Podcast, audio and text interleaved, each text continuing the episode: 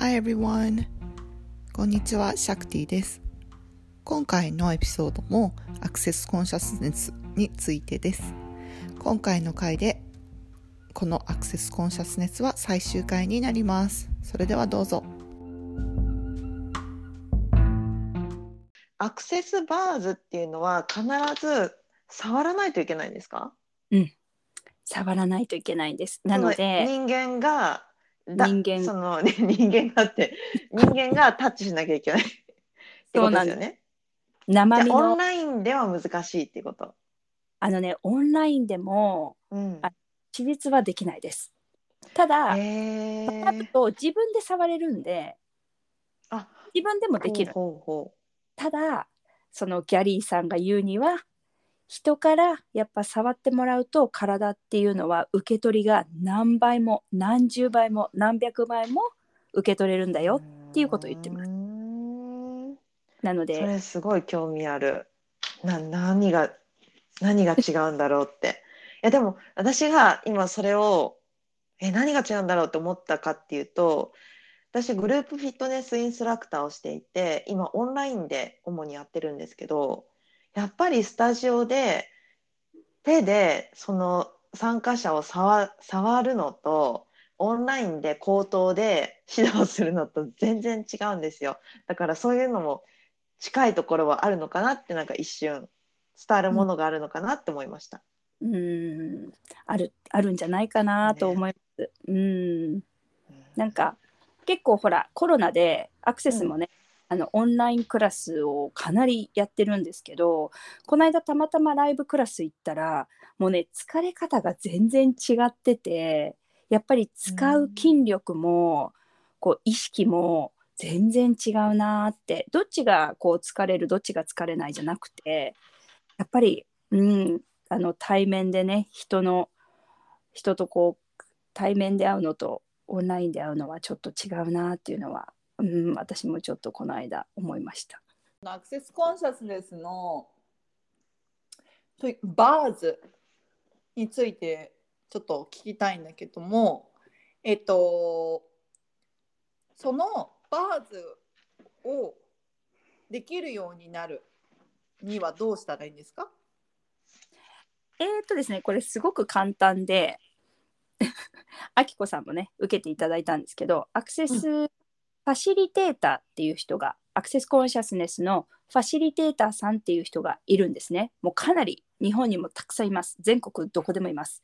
で、えーと、その方に1日クラスをですね受けていただくと、えー、プラクティショナーさんといって史実が、あのー、世界どこでもできるようになります。で、あのー、え1日で資格取れちゃうの？っていうのが私一番初めにあってそんな簡単なのって思ってたんですけどあのやっぱり頭の32ポイントを覚えたりとか、まあ、その資格は取れるんですけどやっぱり史実に関してはやっぱり練習も必要だしただあの史実に関してはその1日クラスで学ぶことができます。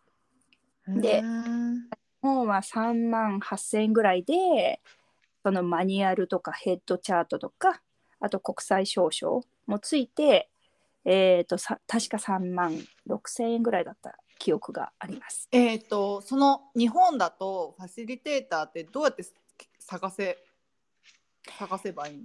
えっ、ー、とですね Facebook のにアクセスセミナー情報っていうのがあってそこを見ると、ほぼほぼいろいろ出てます。あとは、アクセスコンシャスネス .com っていう、まあ、本部の英語のサイトなんですけど、そこで、えっと、国を選択していただいて、ファシリテーターさんの項目言っていただいて、国を選択していただくと、あのその資格ごとにファシリテーターさん、うんね、何段階ぐらい、あ、ごめんなさい。うん。何段階ぐらいあるんですか？えー、っと資格は結構あってですね。ああでも3つ4つぐらいですかね。まずアクセスのファシリテーターさんと、ボディ体のファシリテーターさん。あとフェイスリフトのファシリテーター、あとフェイスリフト？すごい。フェイスリフト。これもでもねエネルギー的なそのジャッジ。顔のジャッジとあと最後がその認定ファシリテーターですね。認定ファシリテーターさんは、えーバーズも教えられてまあ一応いろいろなこうファシリテートができる。っていう。あとその後もいろいろスペシャリティクラスのファシリテーターさんっていうのはいるんですけど大体そこそれぐらいですかね。ね、すごく興味が出てきました。うん、ぜひねあのね一回ちょっとねぜひ受けていただきたいこうとにかく頭パンパンの時 であの大体皆さんあのいびきかいてセッション終了で何にも覚えてないっていう方もいらっしゃるんですけど逆に寝ていただくと一番この史実者的にはよしっていう感じですかね。へえ。うん、あごめんなさい。声は出さずに自分の中で質問に答える答えるというか導き出すっていう感じなんですか？えーとね、アクセスバーズはあのその手術を受ける方が質問してくれたらこちらは答えるんですけど、うんうんこちらからねあの美容院さんみたいに問いかけはしません。うーん。あの本当に手術し受けてる方の本当に質問があったら答えるっていう感じであとはもうあの何にもここ喋らないでただ手術1時間15分ぐらい受けていただく人もいるしずーっと喋ってる方もいます。へえう。ん、全然違うんですね。全然違う。うんえ、アッコはどっちだったの？喋ってた？そうあでもあのプラクティショナーになるそのな一日コースの時はうん喋ってない、なかったと思う。うーん。なんかでもその時はこう、まあ、いろんな情報をね頭に入れるっていうのもあったからちょっと一生懸命だったのかもしれないけどううんん。うんうんうんうんうん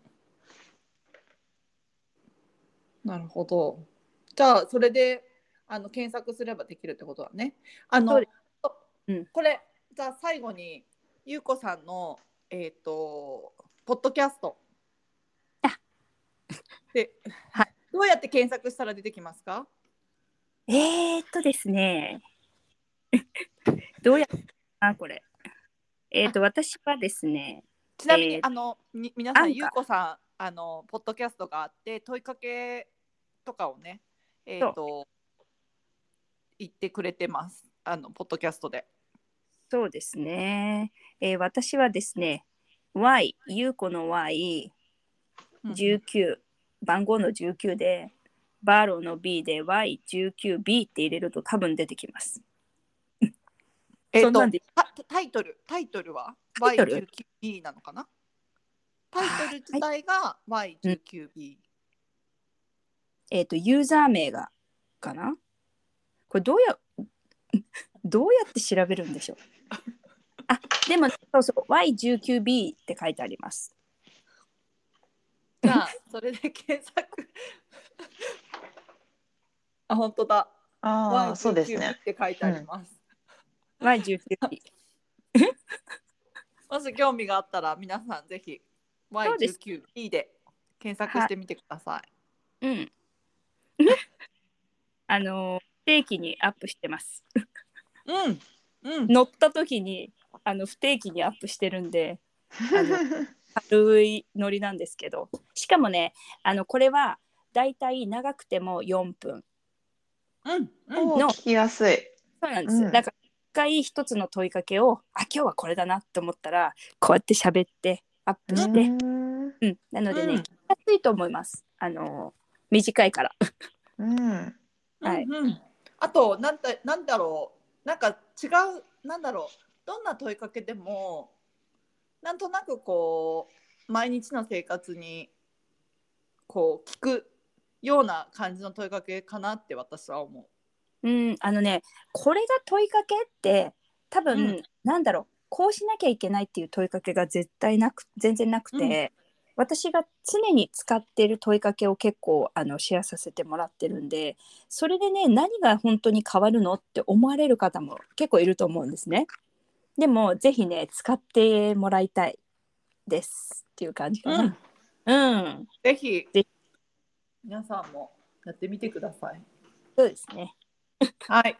はい、それでは今日はゆうこバーローさんありがとうございました。ありがとうございました。とても